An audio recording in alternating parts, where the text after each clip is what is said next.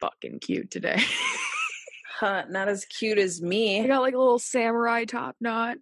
Dude, like, I look mullet. like Uncle Fester. Let's talk about it for a second. All right, are we just gonna crack into it? Should we just fucking crack into it? Fucking Shoot yeah, the dude. shit? All right.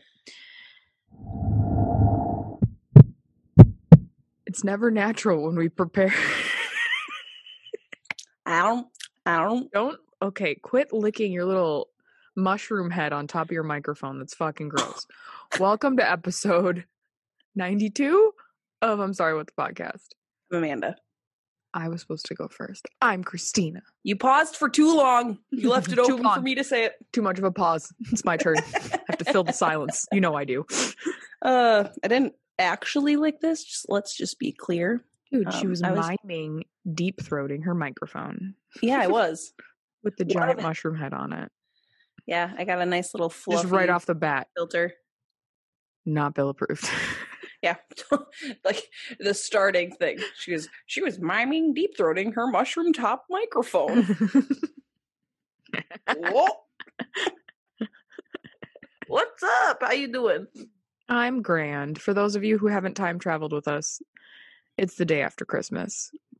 We're recording in advance Yes, because of my surgery. It's not actually the day after Christmas right this moment. No, when we're recording. Um, this will actually be what January sixth.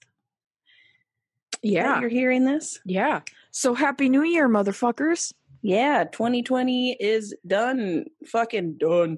Everybody just tiptoe in. It's Yep. not gonna no new year, new me. None of that bullshit. You better have all Mhm. just silently entered the new year quietly. Don't touch anything. Don't unearth any mummies. Mm-mm. Mm-mm, mm-mm.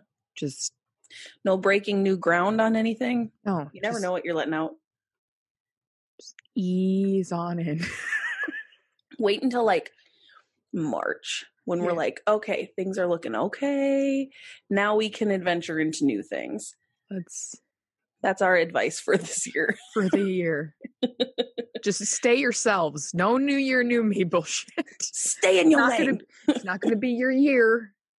Just everybody calm the fuck Let it- down. Let it be like your your eight eight to ten months. Yeah. Once once we've moved in and we know that things are mellowing out. Just six months, even six Yeah. months. I just give it. You, you can be New Year, New Me in June. Okay. there you go. it's like your half birthday of what would have been your new you. yeah. Okay. Let's do that. she Shit, son. son. Yeah. I repeated after you. What's up? Good job. Chris thinks that we need to record when you're high. When I'm high. hmm Oh, I'm painkillers. I'm like, I don't smoke weed. I don't get high. You know, on Benny's. Pop a couple bennies and record. I, I need to remember it's Benadryls for anyone. It's not benzene or benzone Right. or whatever. Benadryl. no, he he said that hi Christina's funny. We should record at least once while you're still on your pain meds. Hi, Christina is funny, but Hi, Christina also is very sleepy. so you have to start recording it before the painkiller kicks in. Like I have to take it right as the episode starts. And then in the middle of your story is when I'm going to start getting it. So, or just like when my story starts. yeah. So I don't think you would enjoy that, but I mean, we can. well, we'll see where we're at in about a week, all right? Yeah. When you're when you're on the mend. hmm I just can't. Ah, I'm so giggly today. I don't know why. Uh, ew. Yeah. I don't have said it. COVID. My test said so. I'm tested. Did your whole family have to get tested? Nope, just me, and I haven't left the house. So Yes. all of us have actually. Sad. Oh, so exciting. Dad's gonna go to Hobby Lobby today because Katie got him some paint by number canvases, and they he needs some canvas stretchers. Oh, So- that is just exciting. He's gonna hit up the Hobby Lobby. Oh, oh, he's gonna go to the craft store, huh? Go to the craft store. Shit. What? It, I was just gonna say, what'd you do this week? But It's Christmas. I got a COVID test I napped. I made a beautiful prime rib. Mm-hmm. Chris and I were discussing how delicious it looked. Delicious. It was a lot of like, you can't just cook it. Nope. It's a lot of work, but it was totally worth it. I had like two prime rib sandwiches yesterday. I'm probably gonna have another one today. Hell yeah. How was your week? You just worked and did Christmas stuff? Yep, pretty much. Pretty much went to the rents. Mm, Baby fever flew out of control hanging out with Leon. her Um, ovaries reached out of her body and grabbed choke cold Chris and said, Impregnate me. fertilize me. um, so it was a lot of fun though. It was it was a good time. Good things. Uh we ate a lot, a lot of shit food. And so get ready for cranky Amanda because I'm and I need to now like cut back because I ain't getting any smaller. You know what I'm saying? you know, my sister and I both this year. I got her, or she made me this really awesome, like it's a grandma wrap, but I effing love it. It's got pockets and everything. I'm gonna wear it at my desk at work when it's freezing in my office. And she, I put it on, and she goes, "I'm glad it fits your girth." and she I was like, You're such a dick. And then she opened her sweatsuit that I got her and I ordered it on Amazon and you have the option of putting a, a like gift note in there. Mm. And on the gift note I wrote, Sweatpants are all that fits me right now. and my mom's like, You guys are so mean to each other. A fact is a fact. I don't know what to tell you. My pants are all that fits me right now. so then every time any of us opened anything, I'm like, my, we would go, I hope it fits your girth. I hope it fits your girth. And my mom bought me a pair of like flannel pajama pants and they did not fit. And I came out and I'm like, they don't It doesn't fit, my, fit girth. my girth. And she's like, it's a lot sadder when it doesn't fit. it's not as funny when it doesn't fit. but it's too small that it's just sad. so, you got a story for me or I mean, I do. what? So You oh, do? it's weird. It's like we prepared for this again. Uh, it's like we do this almost Ev- every week. Almost every week. It's fucking weird. Um um all right. So this case is the case of Cindy James. You ever heard of her? I don't think so. Okay, so in June of I'm gonna I'm just we're gonna kick it off right with the death. So Perfect. just I sometimes great. don't warn you about it, and then it's like, whoa, we're just we're jo- diving right in. We're diving right in. Okay. So June of 1989, a body of a woman was found in the Vancouver, British Columbia suburb of Richmond. Okay. So she was found lying in the yard of an abandoned house. She was and she was quickly identified as 44-year-old nurse Cindy James. She had been drugged and strangled, and her hands and feet had been tied behind her back. The Royal Canadian Mounted Police believe that her death was either an accident or a suicide. Uh, But we'll mm, get into it. How, but even after reading the whole thing and knowing about this case, I don't understand how a suicide is even possible option. What the fuck, Canada? this is where I'm at with it. mine too. Let's get into it. So, when Cindy was 19, she married Dr. Roy Makepeace, who was 18 years older than her. Hold on. His name is Dr. Makepeace. Yes. Okay. All right. even- I didn't even. Do, I didn't even put those two together. That's weird. Okay. She graduated from nursing school in 1966, and later she became the administrator for a preschool for children with behavioral and emotional issues. Uh, she and her husband never had any children, and in 1982 they separated. Okay. About four months after her divorce, Cindy began receiving harassing phone calls and letters. She went to her parents but did not involve the police until the phone calls and letters became threatening. During the next seven years, she reportedly nearly a hundred incidents of harassment. Five were violent physical attacks, while others were whispering to silent phone calls. At night, she heard prowlers, heard per- porch lights were smashed, and her phone lines were set- cut multiple times. That's so scary. Mm-hmm. I hate that. Okay. So here's a couple of examples. One night, Cindy found three dead cats hanging in her garden. Her porch lights had been smashed, and when she tried to call the police, she discovered her telephone lines had been cut. Notes appear started appearing on her doorstep instead of being mailed. Soon after this, the physical attacks on Cindy herself started. So originally, they were she was getting sporadic phone calls and letters, Mhm. and then those letters. What then? She found three dead cats hanging and then letters started showing up at her house. It's like a gradual escalation of stalker stalking and harassment. Right. And it's getting more physically Scary, scary. Yeah. Because Yeah. it's like you're killing cats now. right? Ugh. Ugh. So okay. one night in January in 1983, uh, her friend Agnes dropped by Cindy's house for a visit, knocked on the door. Uh, there was no answer, so she assumed like Cindy was probably upstairs taking her bath or like sleeping, or uh, but she heard a sound outside, like around the back side of her house. So she investigated and found Cindy outside, crouched down with a nylon stocking tied around her neck. Uh, Cindy was visibly shaken, and she told Agnes that shortly before she had arrived, she had gone into her garage to get something, and someone grabbed her from behind. They wrapped the stocking around her neck and were strangling her. And then Cindy or Agnes started knocking on the door. Mm. Um, the only thing she got a look at from her attacker was the white sneakers. Uh, believing that they got scared off and ran away when Agnes arrived, she was she walked out. She was like hiding in the backyard, hmm and that's where Agnes found her. Oh my gosh. Gross. So after that, she moved to a new house, painted her car, and changed her last name. Uh, she also hired a prov- private investigator, Ozzy Ca- Kaban. Kaban.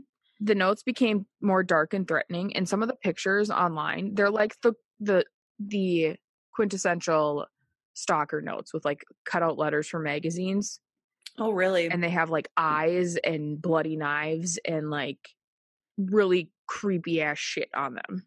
Uh, it, it, it reminds me of a new girl when that student starts stalking her, or well, they think he's stalking her, and she's like the deer in his literature story, and no, nothing. And Nick like climbs into his shed that he has covered with these giant eyed girl head deer things, and there's like bloody knives drawn everywhere. yeah, it reminds me of that. Anyway, go on. it's creepy. Uh one so one note left behind on a windshield of Cindy's car showed a corpse being pushed into a morgue. Uh, she started receiving orders of raw meat being sent to her home. Ew. Uh, she once arrived to find her dog shaking and sitting in her own feces with a cord wound around her neck tightly. Yeah. Oh my god. Uh, sometimes she would receive nearly daily threats, then nothing for long periods of time. Um, her personal journals reflected like how traumatizing this was for her, and like she like wrote down every encounter that she had, basically. Poor girl. the police continued their investigation and questioned Cindy several times. Um, Ozzy felt, which was her private detective, she felt that Cindy, or he felt that Cindy wasn't telling them everything. Mm, Like when there was maybe was- another. When she was questioned, it was like she was always constantly withholding information. Okay. Um, and that she wasn't acting as a normal victim would. So she would be victimized, she'd get these notes, she'd be terrified, but then later that day she'd take her dog for a walk by herself. Okay. So it was like she she wasn't acting It wasn't as if her actions outside of the things that were happening and the reports reflected that she was frightened for her life. yeah, other than her parents and her friends did say that it like really weighed on her. Like she went from being like a bubbly person to being very like exhausted and withdrawn and like obviously like it took a toll on her mental wellness. Uh-huh. but um yeah there was things like she'd still walk her dog at night alone and stuff like that where I could see where that's a questionable it's a questionable thing yeah. Yeah. other than maybe i mean maybe it was just her going i'm not going to let this person dictate my life Right. I'm going to keep on doing what I Mhm. always do because I don't want them to be in control of what I'm doing. Right. Um, but they don't really know. Um, Right. The police gave her a polygraph test, the examiner claimed that she was withholding information as well. So she wasn't exactly Oh. lying, but she wasn't being like 100% truthful. Okay. Uh, her mother thinks the reason for her reluctance was that her attacker had threatened her family and they she was afraid that they would be killed or be hurt. Yeah. Ozzy had given Cindy like a two-way radio so that if something happened to her she could radio him. Like instantaneously. Yes. And so on January 30th of 1984, Ozzy heard a strange sound coming over that two-way radio he had given Cindy. Uh, he went straight to her house. He went around it, found it was locked, looked through a window, and he found her lying on the floor with a paring knife stabbed through her hand. Oh. When he got into the house, the note next to the body, there was a note next to the body saying, You're dead, bitch. Uh, she was taken to the hospital where she later recalled being attacked and a needle going into her arm and then could not remember anything. Huh. Police never looked for fingerprints, took them off the knife, looked for a suspect, uh, and there was no other independent corroboration. They basically thought that Cindy at this point was doing this stuff to herself. Right. She said that sometimes when she was attacked, there was more than one person. Uh, she said that there were two or three people. Other times she would say there was just one because this happened multiple times. Like she was attacked multiple times. Uh, but police could never find a suspect or find any witnesses or really any way to corroborate her statements. The threatening phone calls continued, but they were too short to trace. There were never ones when the police had a 24 hour surveillance on her house for days on end with up to 14 officers like in rotation. But when the surveillance was off her house, another incident would happen. I can totally understand where they're coming from thinking maybe this was like a what is it called? Not by proxy, but um Munchausen. Munchausen type of thing where she likes the Mhm. attention that it's getting her, but yeah. I could I I could see where they're coming from because it seems like everything just happens to happen Mm-hmm. when no one else is there. Right. Okay. Uh, she became reluctant and frightened to give any details to the police. Over time, the police began to doubt her stories. As they became skeptical of the harassment, Cindy's parents believed her attacker was staying away to make them suspicious of her. okay. On December 11th, 1985, she was found dazed and semi conscious lying in a ditch six miles from her house. She was wearing a man's work boot and a glove and suffering from hypothermia. Cuts and bruises covered her body. A black nylon stocking had been tied tightly around her neck, and she had absolutely no memory of what happened. Hmm. Agnes Woodcock and her husband Tom stayed with Cindy after that. Like they came to her house and stayed with her for a while. Um, one night they heard noises and awoke and woke up to uh, the basement on fire and the phone lines cut. Okay. So there was a fire in the basement and the phone lines had been cut. Tom went to alert the neighbors and make a phone call, call 911 and he saw a man at the curb and asked him to call the fire department. Instead, the man ran off. The police, though, suspected that Cindy had staged the incident. Uh, they found no dust or fingerprints disturbed on the outside of the windowsill. The Mm. fire was set inside the house. In order to set it, it was thought the perpetrator would have needed to climb through a specific window. Uh, it was also considered odd that the dog didn't bark or anything. Right. That there was no disturbance that At someone all. else was entering the house. Right. And because her those clo- at this point her mental state was beginning to deteriorate under what was assumed this pressure of being stalked and terrorized.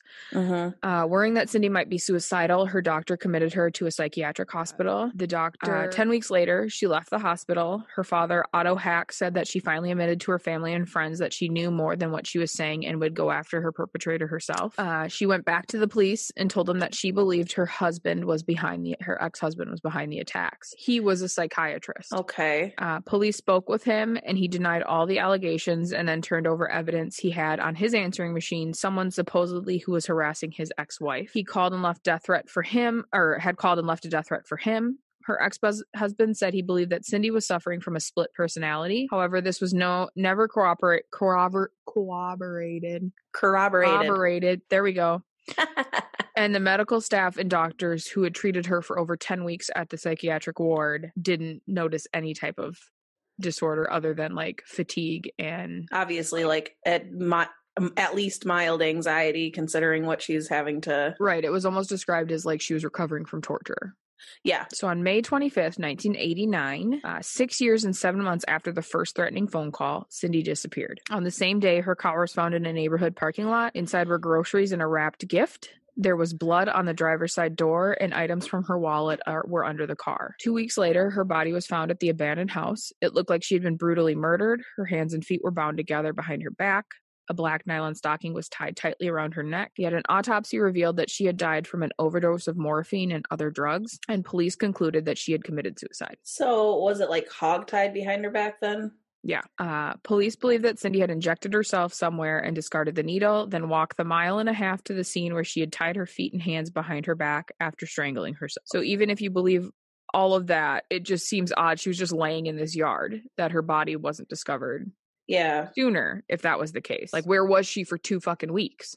Right. Uh, the official cause of death was morphine and other drugs overdose. Even though the Royal Canadian Mounted Police um, claim it was suicide or possibly an accident, the coroner ruled both of those results out. Uh, Uh-huh. Ozzy believes that she had been taken and killed elsewhere. Then her body was dumped shortly before it was discovered. The her private investigator also believes that, along with her parents, that the police weren't interested in finding who was attacking Ci- Cindy, but trying to blame her. Both of Cindy's parents have since passed away, and they never know really what happened to their daughter. Her sister has written a book and runs a website dedicated to trying to find her sister's killer. Interesting. I think the husband did it. Well, yeah. I mean, I think that yes. I mean, it's just sus- suspicious that as a psychiatrist, I mean, he technically knows how to drive a person crazy. Well, yeah. I mean, it's kind of like that gang stalking thing. But Mhm. also, to be fair, the evidence doesn't necessarily prove that there is a secondary person. Like the physical evidence around, it doesn't seem to prove that there was a secondary person. I think So what I can see where they're coming from, where they're like, maybe it's just like a build up to her own suicide, make it this big, you know, whatever. But I don't think that she did.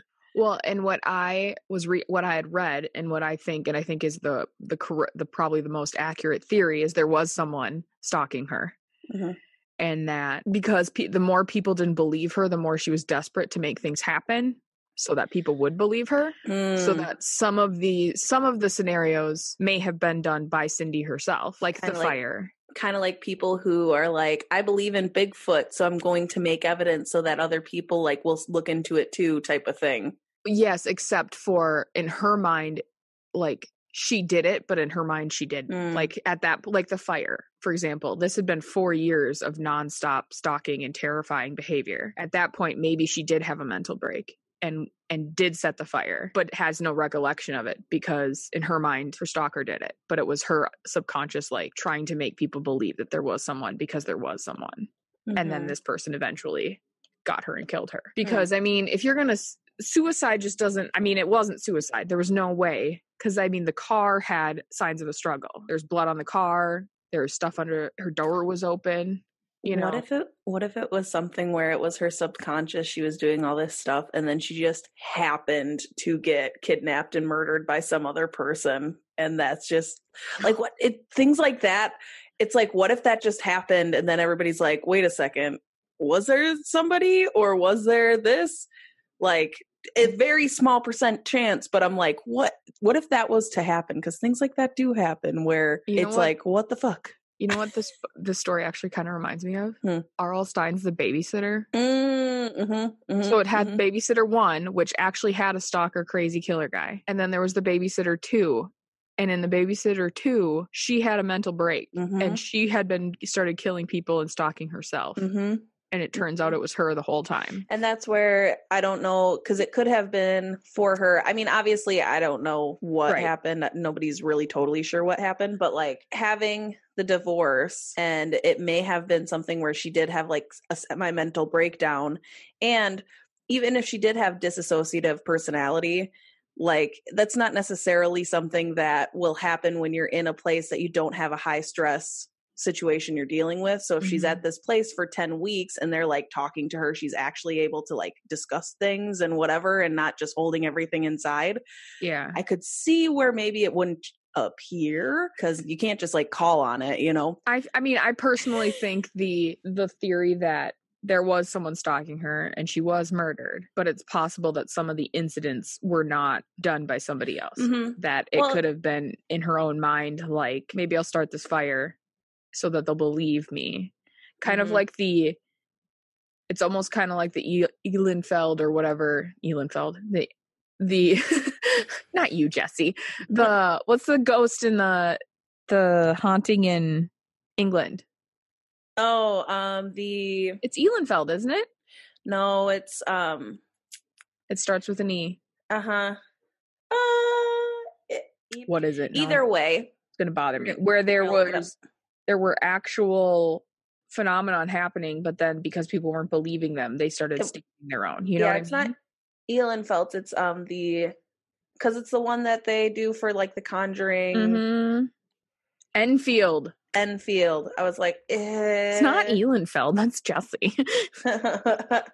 but yeah, no, that's. I mean, it makes that probably makes the most sense. Is that there Mm-hmm. was this stalker, and then she, whether it be consciously or Subconsciously. subconsciously, did some things to kind of verify it in her own mind because she was getting gla- gaslighted so bad right. that it was like, no, see, see, physically this is happening. hmm Um, but yeah, so fucking weird. But then at the same time, it's like you look at it and it's like there's literally hit her letters or that she was getting were like cut out from magazines and Mhm. all that stuff where it's like she could have done it, but that was That's a lot probably fucking the work. point.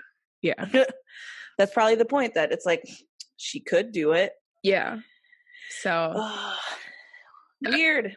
Dude, and it my uh case is going to be the same kind of feeling like exactly hashtag kind- it- theme.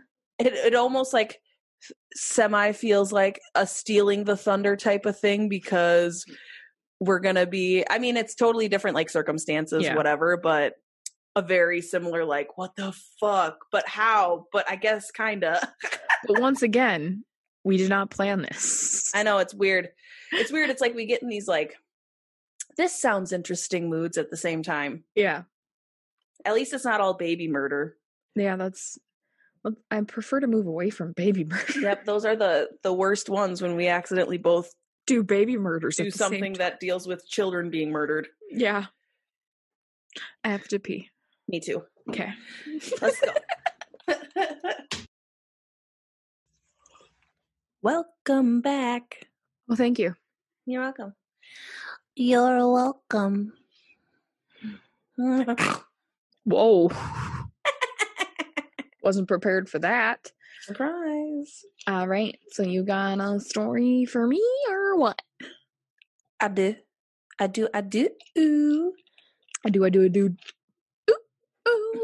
Who likes orange soda? Kel likes orange Orange soda. I do, I do, I do. Ooh, ooh. All right. So I'm going to tell you about Ellen Rae Greenberg. Greenberg. Greenberg. So, Ellen Rae Greenberg, also known as Ellie, which is what I'm going to call her the rest of the okay This story um, was born in New York City on June 23rd, 1983, uh, to Joshua and Sandra Greenberg.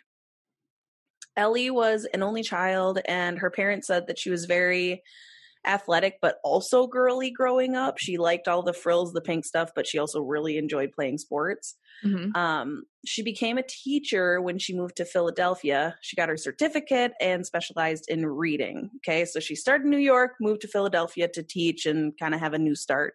Okay. Um, according to her students, she was in West Philadelphia. Sorry. Just all of a sudden popped into my head. I couldn't stop. I think you could have. You chose not to.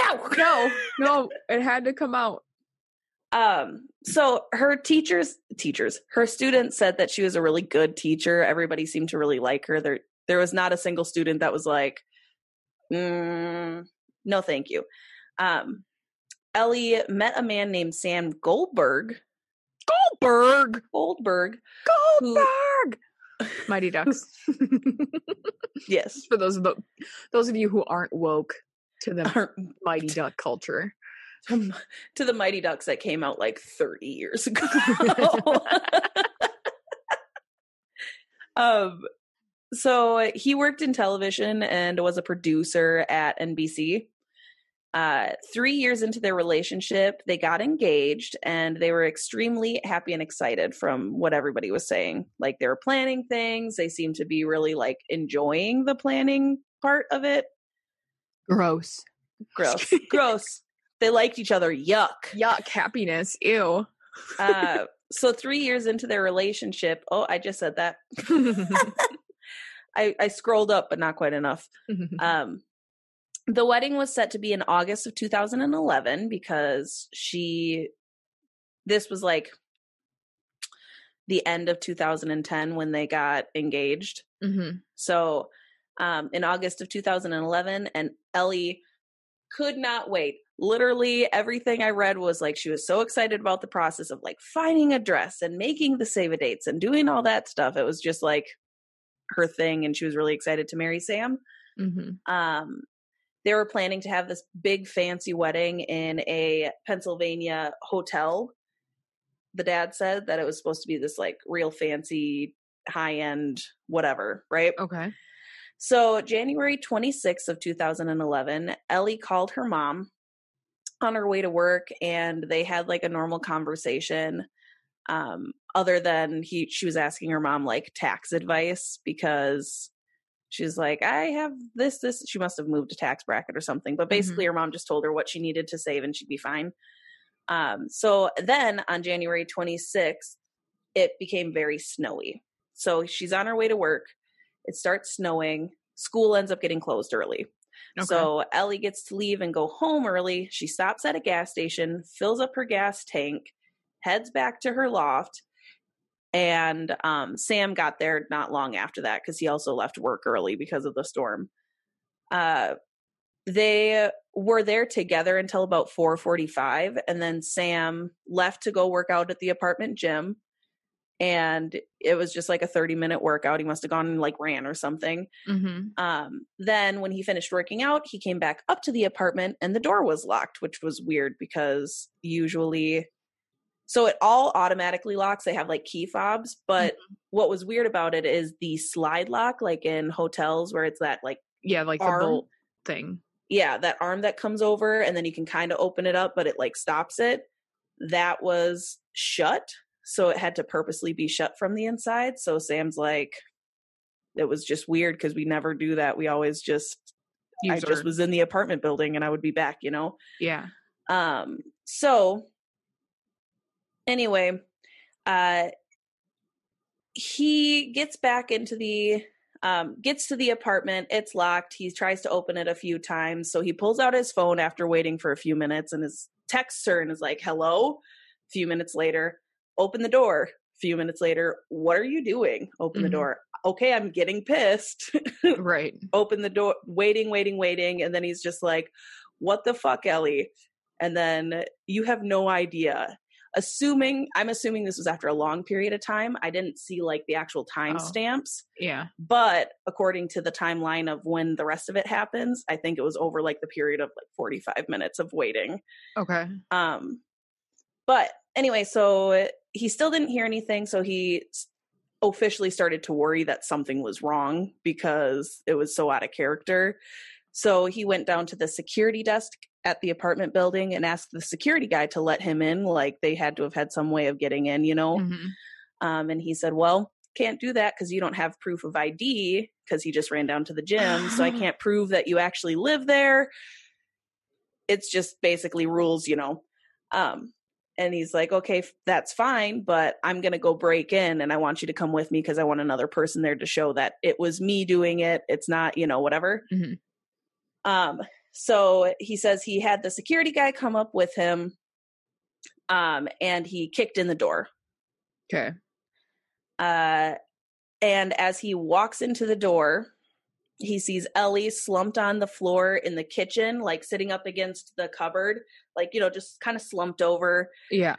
Um, clearly was not moving, clearly was like unconscious or something. hmm Um, so, obviously, when he saw this, they like called 911 right away. hmm Um, and a weird thing, weird note, she had a white like dish towel in her hand that was like perfectly white. From all accounts, there was no blood on it whatsoever. Weird. Okay. So just like a note for later. Mm-hmm. So anyway, he calls 911. Uh, the dispatcher asks Sam to start doing CPR. So Sam like lays Ellie out to do CPR and was about to do chest compressions and that's when he like noticed that there was still a knife lodged in her chest. Um and so that's when this dispatcher was like, "Okay, don't do CPR because obviously that's not going to help this situation." And it's like, "What what happened?" Is that my house or your house? I think it was your house. what, Sounds whatever. like a Nielsen home. right? so, um anyway, so he stops doing CPR. It was just like 2 minutes later that the cops got there Mm-hmm. and like well first responders got there and she was pronounced dead at 6:40 that evening. That's why I'm like I'm guessing it was about 45 minutes he waited because it Mhm. would have landed him right at that like six o'clock Yeah. time. So with all this happening, um, anyway, so she's That's a lot of dead at six. I probably would have kicked the door in a lot sooner.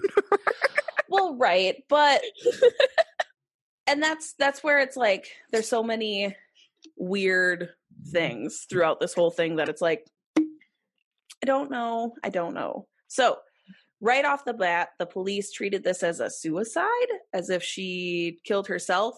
Reason being, there was no evidence of any sort of um, forced entry other than the door being kicked in.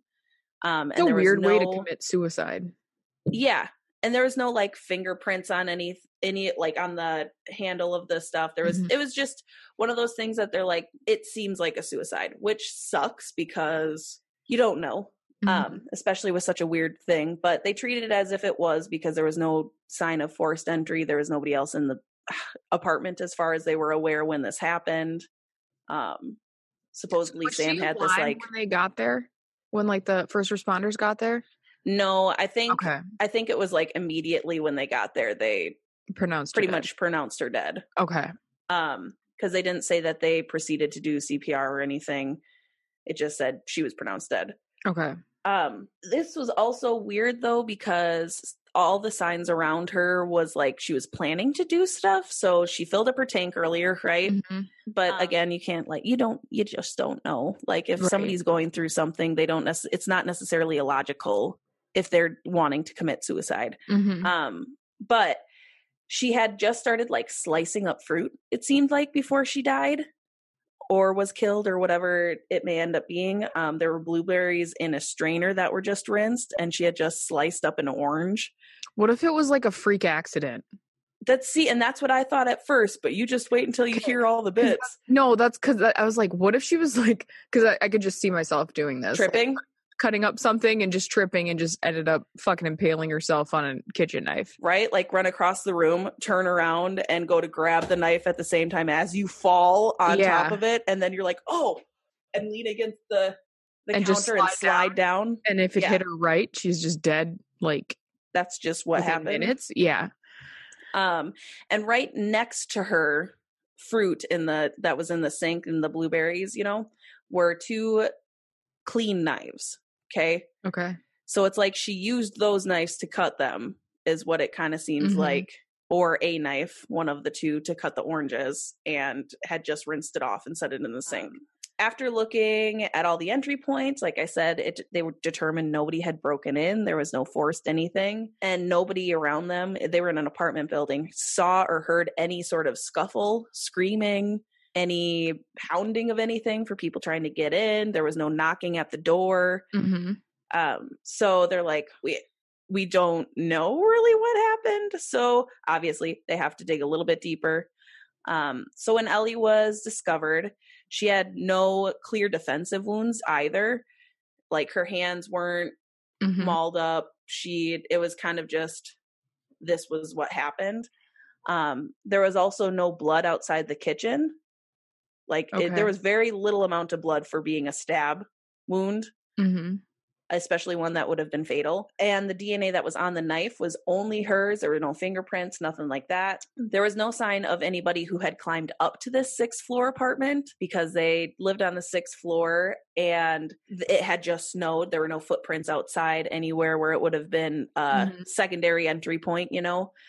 Uh, this is why they considered it a suicide right away because everything was just, it pointed at there was nobody else there. Were there any cameras in the hallway or anything like that? So they had security cameras at the entry points of the apartment, but not in like the hallways or like the elevator area. It was like seeing people come in and out doors. Okay. No unauthorized person came in or out that day either. Okay. Um, the day after Ellie's death, her body was examined, obviously. Um, there was, there they found that she had been stabbed eight times in the chest. Some were super like, just like, beep. That's why they were like, well, maybe she stabbed herself because it was like a tester, like, ah, and then just really went in with that last one. Some were like a couple centimeters deep, but the one that actually was stuck lodged in her chest was four inches deep. See, to me, I feel like that wouldn't like you stab yourself once and it hurts. I feel like it would take a lot of balls to stab yourself eight different times at different depths before finally stabbing yourself. But it also could have been a, uh, okay, that wasn't that bad. You know, it could have been the opposite of it hurts too. I don't know. But I mean, just from getting a paper cut, I don't see how that could be a thing. But she, on top of this, though, she had two stab wounds in her stomach as well. Mm. And she had a two inch gash on her head that they're not really sure what it would have come from, like whether it be she hit her head when she fell or Mhm. what. There's just so many things. Uh, like someone cleaned up the blood because there. Why was there not more blood? exactly. Mm-hmm. Um, so yeah, and I write, yikes, a suicide? I think not. Also, she had 10 stab wounds to the back of her neck and head. That's not I. Nope, I know. okay. So suicide is ruled out completely. Right. Accident also- is ruled out completely. yeah. So she also, it, yeah, in my head, I'm like, this obviously it's in So- the back, right? So homie was murdered. Okay. Um, she also had bruises all over the right side of her body, um, but they were at various ages. Like some were old, some were new. Mm, Sam. Uh, yeah. So they know they did determine that some of these bruises may have been uh, caused by like her yoga and Pilates things that she would do because she was like in high intensity Mhm. workout regiments. But her parents say she never did yoga or Pilates. That wasn't her thing. Mm. It was possible that that's what it could have been caused by is something like that, but it doesn't mean that she actually did it. yeah. Um, but her parents also don't know everything that she did Mhm. with her life because they lived elsewhere. Yeah. So, but her dad was just like, she, do- as far as I know, she didn't even do yoga or Pilates. She liked things like weightlifting and this and that. You know, Yeah. Mm-hmm. it makes it look like abuse, obviously. And it's on the right side of the person's body, probably a left handed person, is my thought. hmm Um, but, Was Sam So all this- left-handed? huh? Was Sam I left-handed? No, it didn't say Oh. anywhere. Well, then um, why because- mention it? because that's what because that's what I think. you're hitting with the left hand, it's going to be on the right side of the person you're hitting. But this is this is me being a sleuth, not what the sleuth said. All right, all right. um, with all this being said, obviously, it was ruled as a homicide once she was Okay. um, examined, uh, and apparently Ellie's family wasn't contacted. Um, they said that that it was a who they weren't told that it was a homicide. They said that they found out through a friend who saw it on the news and asked them about it. Weird. And so then when they had Ellie's funeral, um, Ellie's dad had told some of the family and friends that this is it was declared a homicide, you know, because Mhm. they whatever. Um, and once the cause of death was declared, the Philadelphia homicide unit stepped in and looked at the details a bit closer. Uh, they were able to track Sam's key fob and compare it to the timeline, which completely checked out from what he said had happened. I left at this time. I came back and I tried it and I tried it and I And I tried, tried it. Yeah. and they also found that um, no unauthorized people came in and out, like I said, because of the security cameras uh, during the time of Ellie Ellie's death. hmm Uh, they also found that no oh, that's not. I just keep scrolling up and then I try to start reading the same paragraph. Smart. Uh, January 29th of 2011, the police announced that even though the medical examiner had determined the cause of death as homicide, they still weren't completely convinced that it was a homicide because all of the physical evidence elsewhere showed that it was there was nobody else there. So That's what bleach is for, you goddamn fucking they- jackasses. they never did a luminol test. Okay, well then go fuck yourself, okay? Yeah. They never did one, which now it's like obviously they can't go back and do it and Yeah. be like, here it is. Um, and with this, they were kind of looking into Ellie as a person to kind of see where her mental state was at and see if it was a possibility that it was a suicide because there was nobody there. Mm-hmm. Um, which makes sense. I mean, if it's like doesn't seem like anybody's there. though, because all the wounds on her back were. How do you do that to yourself? No, it's not a thing. I'm just I I agree, It's not a but this is Just so you guys know, Amanda mimed stabbing yourself in the back. It's not a thing. It's the back of the neck and the head so it's just in this upper part. But it also seemed like the stab wounds were in an upward trajection rather than a downward project trajection which i talk about later. But um i just get so into these and i get way ahead of myself. I'm like i'm like i said earlier. Uh anyway so they looked into her like recent past right and i guess that a month or two before she had died um there did seem to be a huge change in her personality which also could be a cause because of abuse or something happening some sort of something happening um she used to be bubbly and friendly and outgoing and she seemed very shut down and anxious and stressed but they also thought that this could be getting stressed out about planning the wedding Mhm. and she kept saying that it had to do with work to like her parents and stuff because they'd asked her like the dad i watched an interview with him and he's just like the, it, something was different. Something had changed. I don't know what it was. I don't know but she was not the same person. Um and she just kept telling me that she was really stressed at work. That's all she would tell me. But her coworkers on the other hand said that when she was at work she was happy and seemed upbeat and whatever it was when she was not at work that she didn't seem happy. Uh so ellie had also been telling her parents that she wanted to quit her job and move back in with them even though in harrisburg even though they were still planning their wedding and like had just made the save the dates and were still planning to get married in August, she said she just wanted to come home because she was so stressed from her job. She just needed like a break from life. I wonder if she was still planning it because she didn't know how to get out of it. Okay. That see, and that's where I'm at. I'm like, I think it was more of like a putting up this not putting up a front, but like putting up this demeanor of, yes, we're still together, we're still together. And then once she was able to make her escape, she would have maybe shared more Yeah. about what was happening with Sam. But either way, she said that said to them that everything was fine with Sam. Like that that was fine. It was just her work. She just needed a break from all that, the work side of things. So her parents are like, oh, okay, whatever you say, I guess. You can only know what you're told. hmm Um, her parents urged her to see a psychiatrist, smart parents, um, and began and she began seeing Dr. Berman. Um, she saw this woman three times, and in Dr. Berman's note, which notes, which after she had died and it was under questionable circumstances, were They could review them. Yeah. uh-huh, were uh, made public in a sense, uh, said that Ellie was not suicidal. She diagnosed her as an adjustment disorder and anxiety, and that's it. There was no like suicidal tendency. She didn't seem like she was on the brink of wanting to hurt herself in any way. It was just overwhelmed, basically. hmm Um, Dr. Berman prescribed Ellie a couple of different meds to help her with her symptoms Klonopin, Zoloft, Ambien, and Xanax. That's a lot. Yeah. Um, so it's like anti anxiety, antidepressant, uh, sleeping, and then another anxiety medication. Yeah, the Klonopin is in case you have an anxiety attack. It, It's a trank, basically.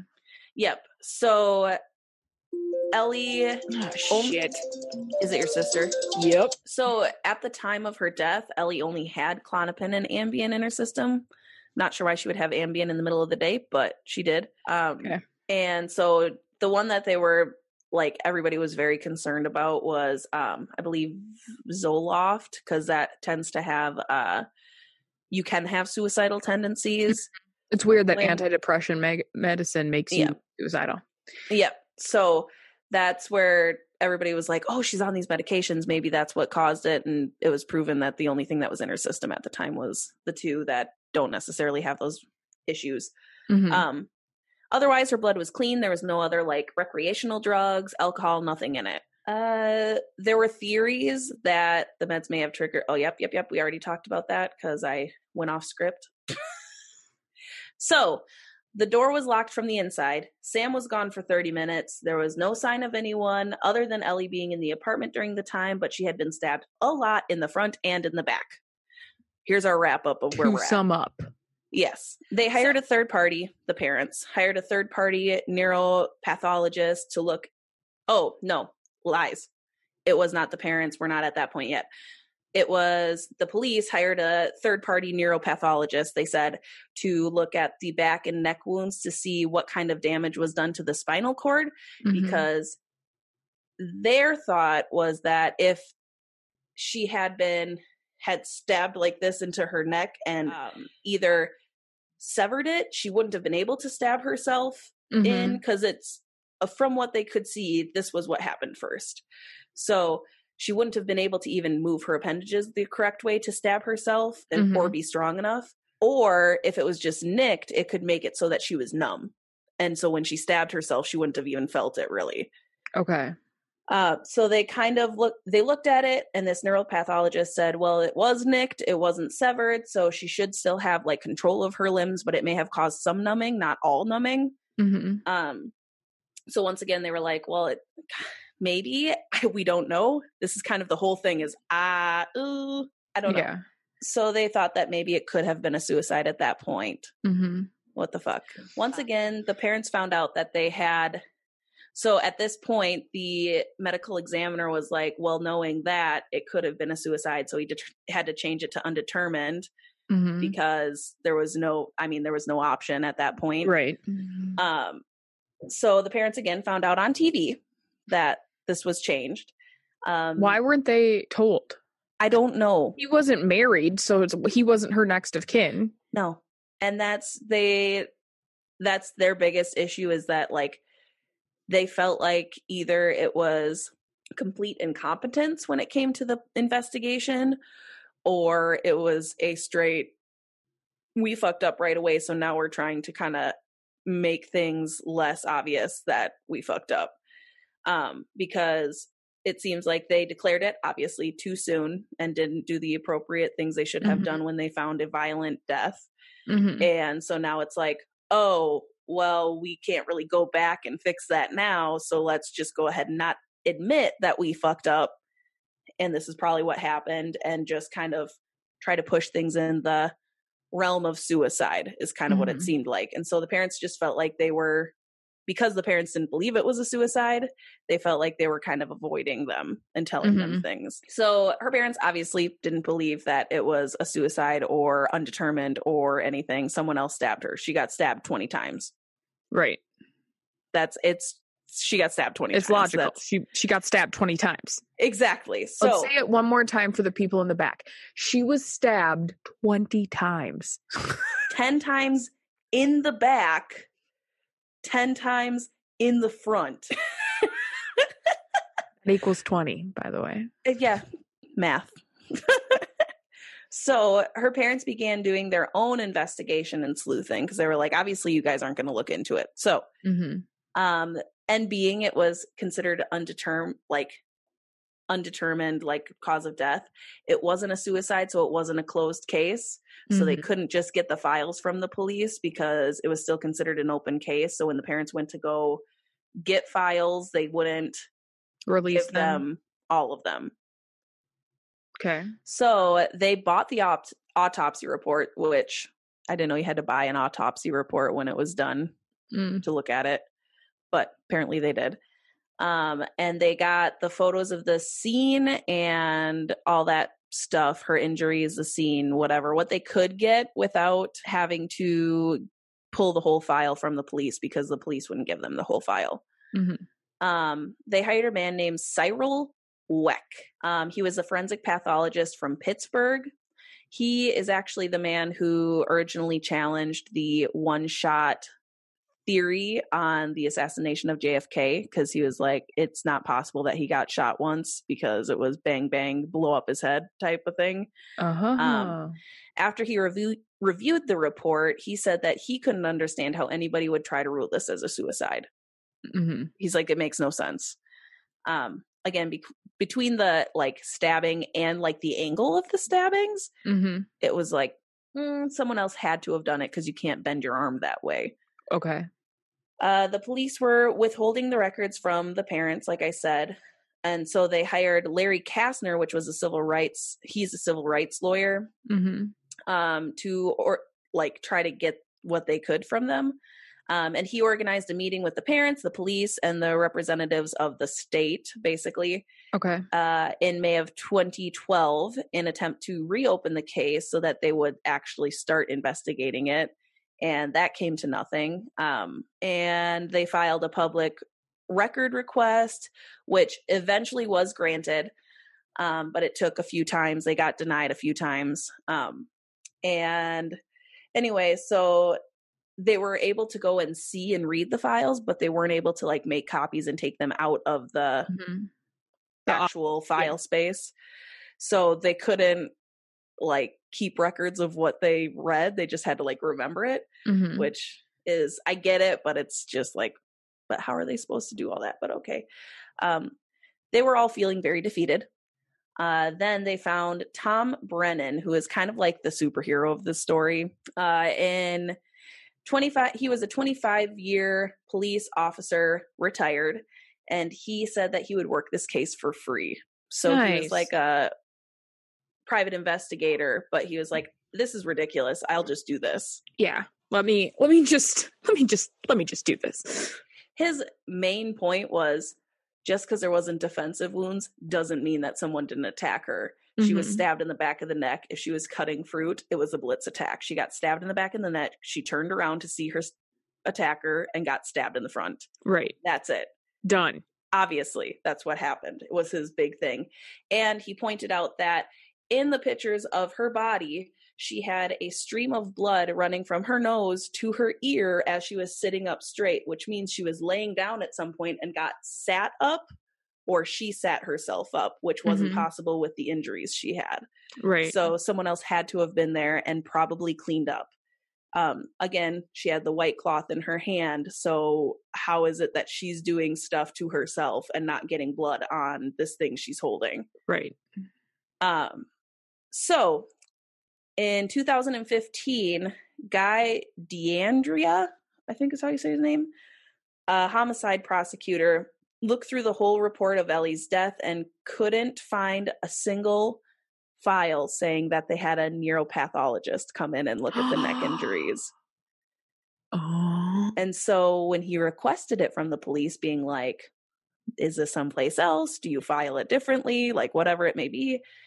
They basically told him that either it had been lost or it never existed in the first place. So they think what they did is they, ju- Fucks. uh, yeah, they think what they did is they just had like the medical examiner do a pathological look at it and be like, "Mm." uh, so yeah, so they this was like their main point of it still could have been a suicide because it was just nicked. Yeah. Um, so yeah, it just what the fuck. Anyway, so Tom Brennan uh, found out that they had part of like they had preserved part of the spinal cord Mm-hmm. um, as evidence. And so in the medical office for this. And so he got that sent to a specialist that he found. okay. And they said that the stabs penetrated Ellie's cranial cavity. So it wasn't technically the spinal cord, it was the cranial cavity, but it would have severed it possibly enough to render her immobile or make her just pass out right there. Like she wouldn't have been able to stay conscious. So if that's the case, then she definitely didn't give herself any of the other stab wounds because that Mhm. was the determined the first thing that happened. Um, he also said that there were signs that there was strang- strangulation because there was um, pressure points on the spinal cord from it getting like bent in on itself, if that makes sense. Oh. So he said that's also a sign of strangulation or like a whiplashy type of sign. Mhm. Um, but in this case, there would be no way of whiplash. So, Well, there could be if he if someone like Ugh. slammed. Yeah. Well, and that's where the laceration in her head. I'm like, did she get like slammed into something Yeah. and then attacked? Like, I just, hmm, so many things. So many people, well-known people who have looked at this said clearly it's a homicide. hmm Um, but how is the biggest question? Like, how is there no sign of anybody else being in the apartment? Um, Tom Brennan made the point that it isn't possible, it isn't impossible to lock a swing lock from the outside. It's not. No. You you look it up on YouTube, you get like a hundred results of Yeah. hacks to lock a swing lock from the outside. Or what if? Can I? Can I yeah, just go for it. jump in right now? Yeah.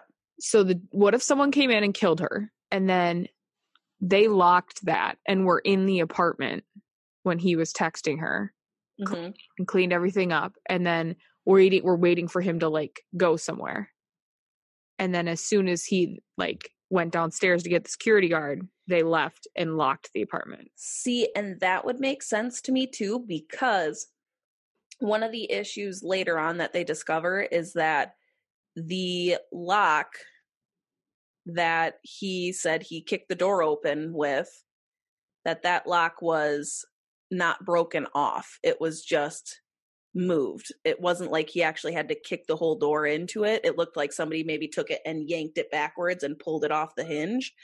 So it could have been that it wasn't even locked when he came back up to break into Yeah. it and just slammed it interesting interesting i like this That was oh, my okay. Well, because my first theory before you said she stabbed, got stabbed in the cranial cavity, is that, but and before we we started, like the first thing I said after I was like, "What if it was an accident?" My first thought was, "What if someone attacked her and they ran out and she locked it so they couldn't come back and then passed out in the kitchen? which could But- have been a thing but then the blood Where was the blood?" Yeah And then you're like, "Well, there was no trace of blood. Everything was cleaned up." And I was like, "Okay, so it couldn't have been that." Mhm. And then as you were going on, I was like, "If it's not Sam." Mhm. my the only my only thought would be that they were still there when he showed up and, And it was fully waited. locked and they they while they were waiting they fucking cleaned Mhm. and cleaned out the uh, the whole scene up and then as soon as he left they fucking booked it out and some and maybe didn't even lock it or yeah something half-ass pulled it closed again Right.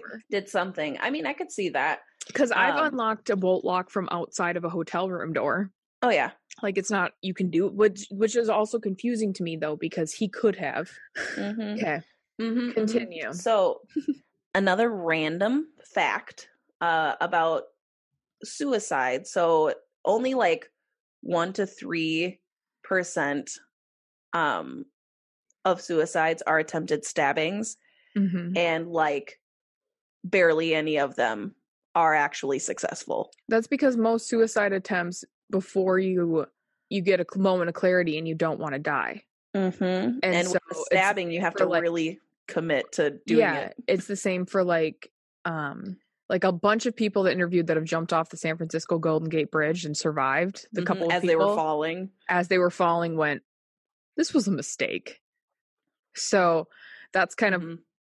it's a i can that's what that's kind of why i was like if she was doing it to herself i would think after the first like one or two stabs it would have been like okay this is a bad okay idea. no this is not yeah. See and that's where it's like how would one keep you like unless she had like a frenzy break in her like just psyche yeah. psyche she was yeah which there's no sign that that would have happened she's been going to a psychiatrist who's Right. like i mean she has anxiety and has like adjustment disorder but that's just if you're stressed you tend to you can develop that you know yeah um they had said that there wasn't anything on her on. phone i unplugged myself oh i was like what happened I got a little excited with my blanket and just whipped her right out. Sorry, continue. they they said that there hadn't been anything on her phone or her computer um, that would contribute to the case, uh, which is why they were like again leaning towards suicide. They said there was no like contact with anybody. Mm-hmm. Uh, but new experts found that there were searches for quick suicide, painless suicide, and suicide methods on her computer. There's that that leads towards a different, again, like I said, it's like back and forth. All these things point towards different directions, right? So her parents filed a civil lawsuit against the Philadelphia medical examiner and the pathologist who supposedly conducted this autopsy in in October of 2019. Um, they said that their only reason for doing it was trying to get them to change their ruling to homicide because they felt that it wasn't, according to their pathologist, felt that it wasn't declared correctly.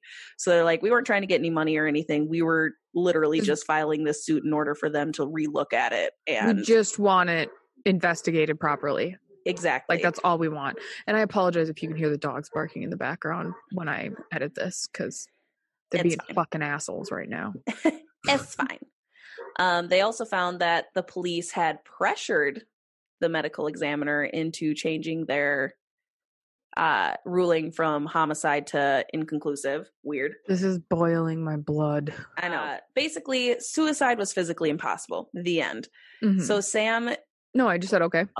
Um, so Sam was not officially considered a suspect again because they technically weren't looking at suspects. Mm-hmm. And Ellie's parents say that they haven't outright accused him or like asked him about it before, but whenever they mention anything like it, um, it gets really quiet and uncomfortable. So I don't know if it's just him being like, guys, I don't know what else to tell you.